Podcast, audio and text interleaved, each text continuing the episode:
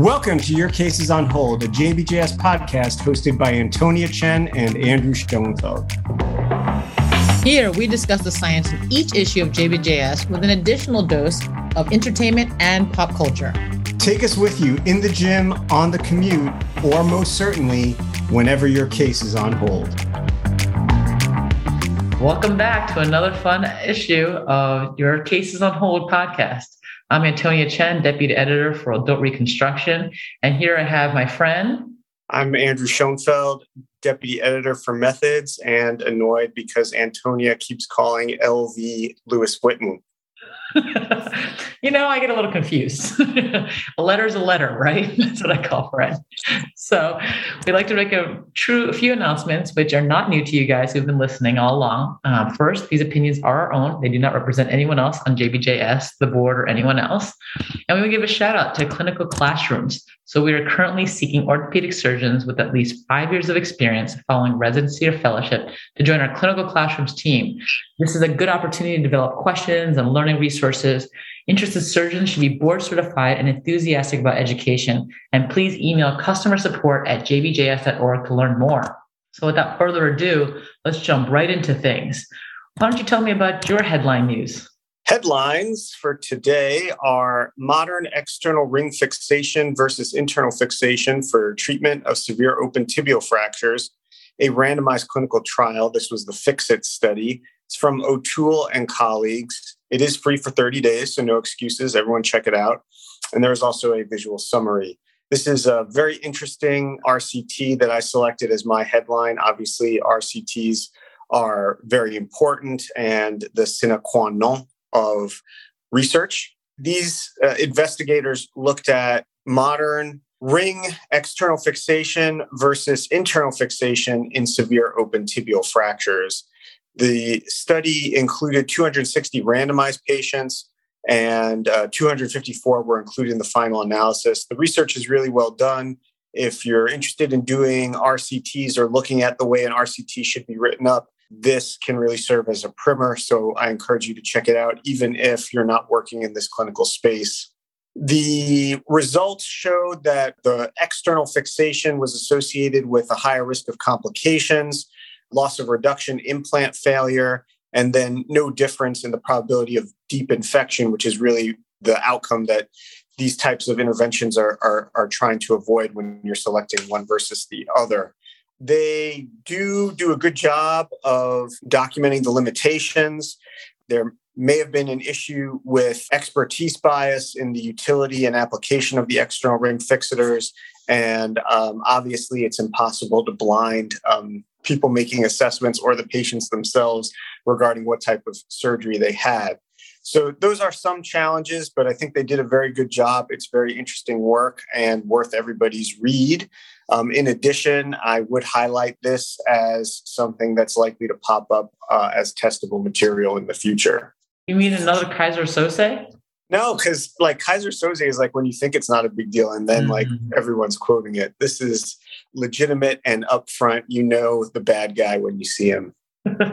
it's a big deal. I completely agree with you. It's a good question to answer. And again, most people say open fracture badness, don't stick anything internal. So kind of changing the status quo, which I like to see in research studies. So cool to see that in a prospective manner. So a lot of work that goes into that. Definitely. And, and the acronym is pretty cool. Let's be honest. Yeah, fix it. They did pretty well with that one. So fix it, Felix. I'm gonna fix it. As opposed to Wreck It Ralph, because Wreck It right. Ralph is the opposite of The Wreck It Ralph study now. The follow-on Wreck It Ralph study. That'll be the next right. Wreck. Probably not the best acronym to pull out.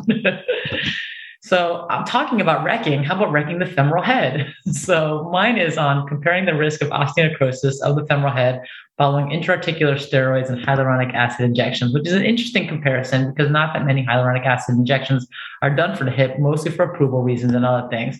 But it is a good study question in that people have sometimes um, demonstrated that if you give cortisone injections intraarticularly, it increases the risk of osteonecrosis of the femoral head.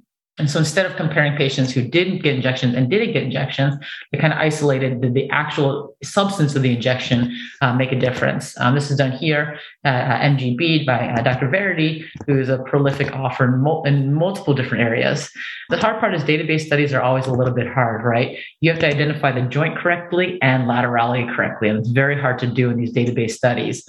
Um, it's one of those acknowledgments that people understand that laterality is not a thing, right? You can get a right hip cortisone injection, but get osteonecrosis of the femoral head on the left side, and it may not be recorded. So that's one of those areas that people have to be careful of. And the hard part is CPT code the same 20610 for the hip, shoulder, or um, knee, right? Because it's a major joint. So people have to be careful just in terms of that. It was really smart for the author to exclude a few ones. They looked at, you know, they excluded hip, they excluded shoulder, and they excluded things like bursitis because those are areas that could get cortisone injections, potentially could impact osteonecrosis of the femoral head, but normally not.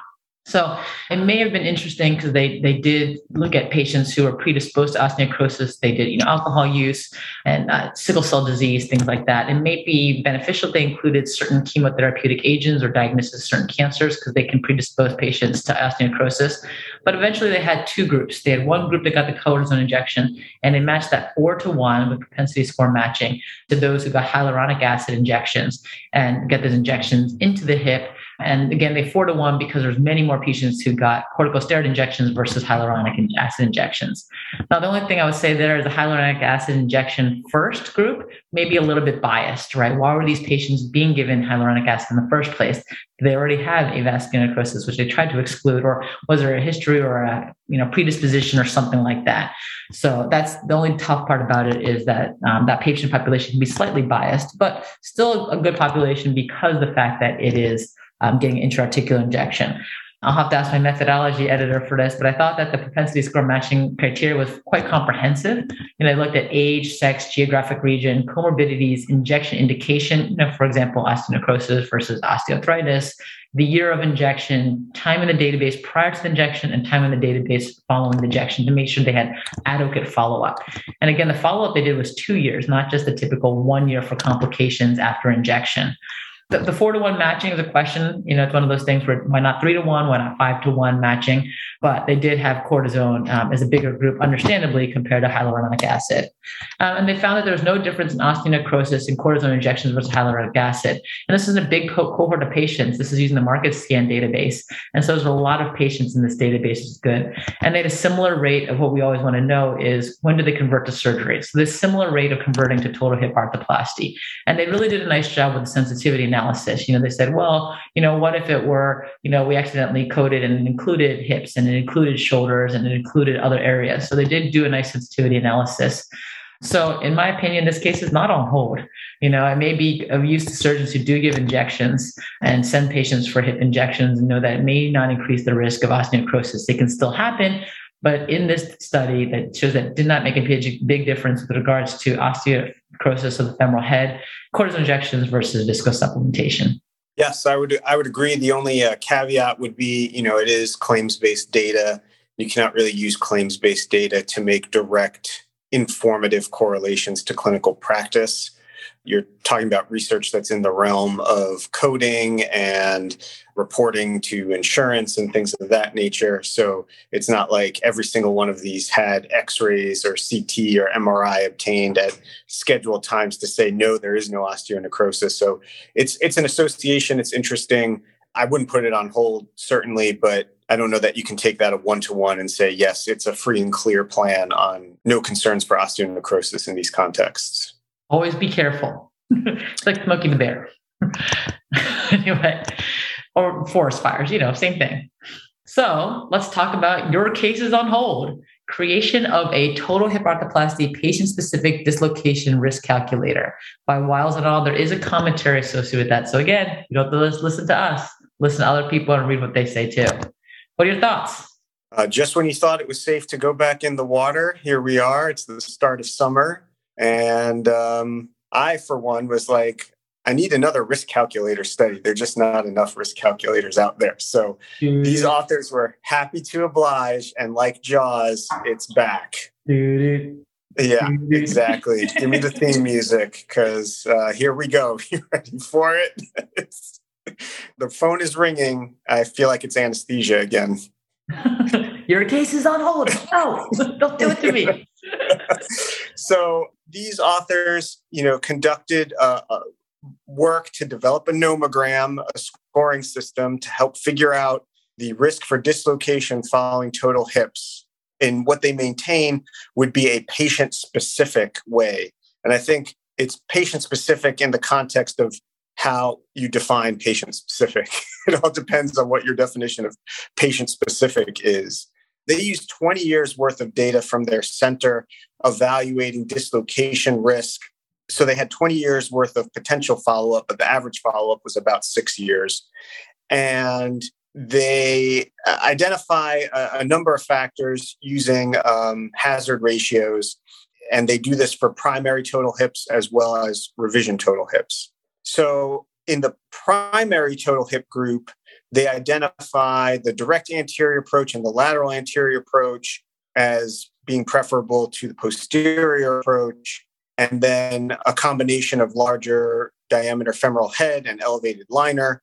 And they make commentary based on the hazard ratios of these hazard ratios being lower than than other ones. And they, they use this to kind of construct the nomogram. But it's important to keep in mind that the hazard ratios are relative to the reference. They're not translatable across all the variables and they maintain that the resultant nomogram can be used as a screening tool to identify patients at high risk for dislocation following total hip arthroplasty and then to individualize the operative decisions that's great there's no proof that this works further I don't work in the arthroplasty space, obviously. So my last real exposures to arthroplasty were in training, but these were all things that we were talking about in training like 17 years ago. so, all right, look, we do have new things, not many. so you know and while some of these things are potentially discernible up front like obviously if you're going to go posterior and you have the ability to go anterior maybe that factors into it. But none of these things really seem that patient specific to me. Fair. I, I, guess the one thing I will say is that from patient specific part, it's that they're potentially like modifiable, non modifiable, right? And I like the modifiable factors of things. They're not super specific, and I completely agree. They don't seem modular though. That's true. And, and when you come, I mean, like it would be the same thing for every patient, right? Right. And, and that's the thing is, you, how are you going to maximize, right? You'll maximize bigger heads. I think the one, so I will say two things here. One, to your idea of patient specific, I wish they had more specific data. Meaning like i wish they had more specific data about like spine measurements you know not just like had spine surgery but like you know pelvic incidence sacral slope things that people have been doing that you can actually measure and then make adjustments for. You know so if your patient has this sacral slope descending and there are some other studies that do this then you should run to dunkin's and get your coffee and drink it. Yes i was just looking at a cup of coffee and we're in boston so we have to talk about dunkin donuts so, you know, run to using your 36 millimeter head. So, one of the things I would say that could be beneficial is like we don't all want to jump to dual mobility. So, when should I use dual mobility? When should I use a 36 millimeter head? What percentage would it make? But what percentage would it make a difference for me or my patient? And that we don't know, right? So, if I say like, well, if I use a 36 millimeter head and this, you know, direct anterior approach, your risk of dislocation is going to be 14%. But if he's a dual mobility, it's 17%. You know, do I take the trade off? There's liner issues potentially and things like that. So you're right in that way. I agree because it may not make a huge difference, but maybe in a patient who you're worried about having that three extra percent might be beneficial. Fair enough.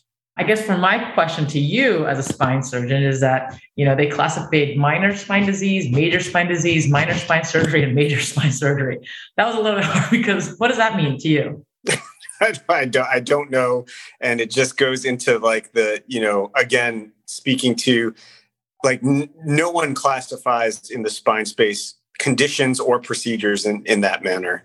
So that's what happens when arthroplasty surgeons get a hold of something, but still enjoyable in that manner. So interesting right. thought. It was probably one of the newer calculators because normally calculators would dump a lot into one area, but this did differentiate between you know what you could do in the operating room setting versus preoperatively. Again, not modifiable per se, but at least be able to account for those factors. So interesting that way. Ready for some toss up? Toss up time. Okay. Long-term results and failure analysis of the open Latarjet procedure and arthroscopic Bankart repair in adolescents by Waltenspül et al. There's also a commentary, and for 30 days it's free. Anesthesia's still on the phone.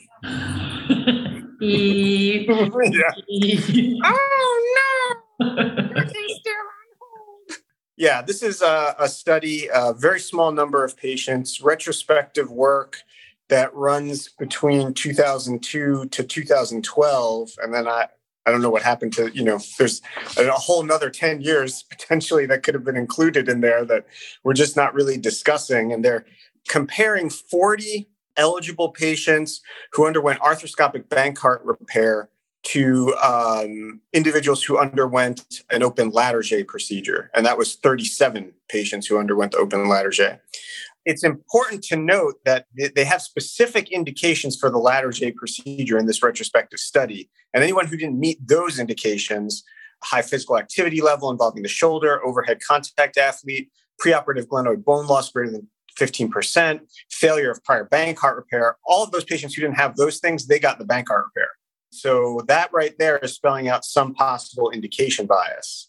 bias. Furthermore, yeah, what? What? yes, bias galore. then they have treatment failure, which was the outcome of interest, 20 shoulders in the Bankart group and two in the Latarjet group, which amount to 57 versus 6%. And their conclusion is that adolescents are at a high risk for treatment failure after Bankart repair. Latarjet should be strongly considered. So we're making this determination on two shoulders that failed in one group and 20 obviously you know a larger percentage from a relatively small number of candidate individuals. Do these figures hold up in larger samples is the real fundamental question.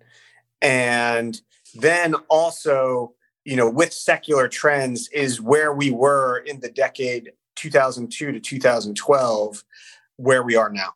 2002 is 20 years ago from where, where we stand right now our procedures, our techniques are the things that were being done at that time, and the prior experience of individuals who were being treated at that time commensurate with what we're seeing today. I, I, I don't know for a fact, but I would wager probably not. And uh, for those reasons, small numbers, years of inclusion in the more remote past, point estimates that are probably not likely to hold up in larger samples or in the modern light of day the points that they make, I guess, could be considered. But again, with that paragraph that I read to you with the possible indication bias, there's there are just so many causes for pauses here. Permanent, permanent type pauses. You put this case on hold? Oh, it's on hold. It's on hold. You know it. I know it. Plague doctor's not back there. He's at home, but he knows it as well. Case is on hold. Sorry. Totally agree. Previous failed bank repair got the Latarjet. Not a good sample of, comp- of comparisons. And multi-center studies exist for a reason, right? You can aggregate numbers together. And if you aggregate numbers together, you get bigger sample sizes. They can potentially see more effect sizes. So I'm sorry, your case is on hold. Are you ready for our final big finish? All right, gonna have to go fast here. I'm up first. This is the pre-arthritic kinematic alignment in fixed bearing medial unicompartmental knee arthroplasty results in return to activity at mean 10 year follow up. This seems like an ideal study for you to present, but we just had limited things to choose from. So this one ended up with me. This is 150 medial UKAs um, out of a single experiential practice and mean follow up 10 years. So that's great their conclusions were that the pre-arthritic kinematically aligned knees had superior outcomes and achievement of the uh, the pass, which um, is of course the patient acceptable symptom state. And then knees that fell within three degrees of a simple measurement that they uh, disclosed, the AHKA, on a three foot long standing radiograph, they had greater longevity and return to activities. So, definitely factors to consider. There is an infographic for those who want to check that out. An interesting retrospective expose on this center's uh, experience. And then for those who are doing medial UKAs, you have to decide how aligned their practice is with your own. I know you don't want to comment on these things, but it is a single surgeon series. So just because one person can do it doesn't mean everyone can do it. That's right. All right, switching things up a little bit. Risk of revision after hip fracture fixation using DePuy Synthes trochanteric fixation nail or trochanteric fixed nail advanced, a cohort of over 7,000 patients, nearly 8,000 patients. This is by Goodnough. And I think the take home message, which we don't see in, surgery, in research as much, and orthopedic surgeons are guilty of this, is normally we talk about positive outcomes almost all the time, right? It's always something positive comes on it. So their study was looking at the original nail, which was the TFN, and then TNFA, which is the advanced version of it. And they were comparing them and basically showed that change isn't always good. Now, we always think advanced sounds better, but change isn't always good. So in 2014, they released a new nail, and the idea that it changed the geometry of it in a different manners, and they changed the alloy of the nail. And this is where registries are actually very useful. This is not this study, but previous studies using the Australian registry demonstrated potentially novel failure mode through the implant fracture at the proximal screw aperture of the nail because of the change in alloy and because of the change in geometry. So again, this is what happens is they had a study, they looked at a study period 2014 to 2019, and they compared patients who got the TFN and the TFN alpha. Now, what I would ask is how did one get chosen over the other? Some of it was a little bit historic. You know, people weren't all switching over at the same time initially. So TFN was heavier weighted in the beginning of it, and TNFA was uh, weighted towards the end of it. But I will say that they were interspersed. So it didn't actually say how people, patients were selected to choose which one, or if they're going to get blade or screw. So that's one of the biases I would say with the study. But over the study time frame, you can see that the blade and screw had similar results, but the TNF advanced actually had worse outcomes. It did have a large number of patients, which is good, and they had a long follow up. So three years of follow up was good. A revision rate was similar between patient populations, 1.8 versus 1.9. But if you're adjusting for covariates, there was no difference risk for revision, but the problem was non union, a higher risk of non union for a TNF advanced compared to the TNF alpha. So this is looking at just US data. This is not looking at international data, Australian data. So it adds to the literature of saying maybe the TNF advanced is not the way to go. And the idea is be careful when starting a new implant. Um, and the idea is that things, bad things can happen. So this is where registries are great. And we're going to continue seeing this more and more over time to see if implant failed. And again, just one center is not enough, but over an aggregate over a country, you can see a lot more. Yeah, I'd be interested in seeing these results from the Wakanda joint, uh, the, the Wakanda fracture registry. Got a lot of info. All right. All next right. Up. Next one up mesenchymal stem cell exosomes promote growth plate repair and reduce limb length discrepancy in young rats. This is work from Wong and colleagues. Very interesting. I, I really enjoyed reading the study. They're creating growth plate defects uh, in the distal part of the right femur uh, in 40 rats. And then they introduce uh, it's uh, experimental. The experimental group is the stromal stem cell exosomes or mesenchymal stromal stem cell exosomes. And then they did the other with just PBS and an equivalent amount of volume as the control group. And then they look at limb length discrepancy, bone bridge formation, and the uh, chondrocytes and sulfated glycosaminoglycan and collagen at the microscopic level in the two groups. So, limb length discrepancy between the involved limb and the contralateral limb in the experimental exosome treated group was significantly less. There were more chondrocytes, higher error percentage with deposition of glycosaminoglycan and collagen type 2, although bone bridge formation was not inhibited. So, that's really what you're trying to uh, avoid so some positive things, but bone bridge formation, which is the absolute negative result, that wasn't really impacted. They do find that there is evidence of enhanced physeal repair and again, reduced limb length discrepancy. This would be a minimally invasive therapeutic that can be applied relatively easily close to the time of identified physeal injury to reduce long term ramifications or some long term ramifications very interesting. Obviously, this is benchtop and not yet translational. And as we have touched, going back to the Your Case is on Hold, episode one, first appearance in YCOH number one from you, Dr. Chen. We are not pigs. When talking about the experimental pig study, we are not rats. They have the ability to heal things in ways that, that we can't. So we can't assume that this is definitely going to work, but definitely an interesting start, an exciting start, an intriguing start and let's see where where it goes going forward. I wish I could heal like them. Do you know how nice it would be? Yeah, you you, you want to be Wolverine. You want to heal like the the rat people. Oh, um, and have those claws. Do you know how efficient yeah. surgery could be? I mean, it's incision down the bone, tearing things up. Tearing things Literally up tearing things up. and and I bet you anesthesia, if you pull the claws out, would not put your case on hold ever. they would they would give you they would give you Dr. Kang's room. They'd be like, "Oh yeah, ch- uh, chair, we your case is on hold. We got to have a, a Dr. Chen go. It's a priority." Uh, Adamantium has pretty big properties on multiple it has levels. Its privileges. Membership has its privileges. I love it. All right, finishing us out on a statistical shape model-based analysis of periacetabular osteotomies, technical considerations to achieve the targeted correction. This is by Kriechling and all, 30 days freeze. It's an interesting idea. So the idea is you're looking at PAOs, which is periacetabular osteotomies, either the classic version or reverse PAOs and the idea was to see and analyze the necessary translation as the function of degree using a model of the pelvis according to whichever technique you were looking at, either classic or reverse, and putting that into practice and seeing the overlap to see what happened. But the idea is that's really neat in a computer modeling system. It's really hard to translate that. If you've ever been in a PAO before, you make a cut and you're trying to move things in place, you're using an x ray uh, and using fluoro, and it's hard to translate into the clinical setting.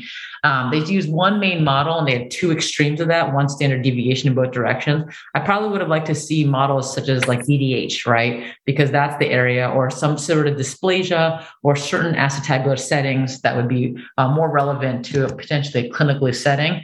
And the idea is that if you reorient it in certain ways and you translate these fragments, and I always thought PAOs are kind of like a video game, right? Like you just put it somewhere, you put screws in it, and it looks amazing and they do great.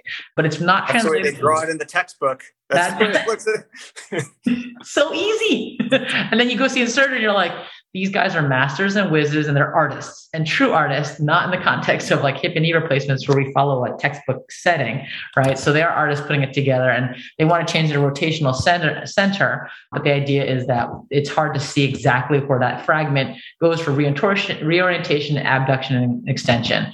So, you know, it, it's a good thought process. I think from a applicable standpoint, it's a little bit harder to see from a concept perspective. So I am not Picasso. I am not Leonardo da Vinci. I wish I were, but I am a simple Michelangelo because I do hip and knee replacements. Very humble. Just kidding. As is every joint surgeon. We're all Michelangelo. the David is our artwork. What can we say? Well, thank you everyone for joining us for another issue of Your Cases on Hold. We'll see you next time. Thanks, everybody.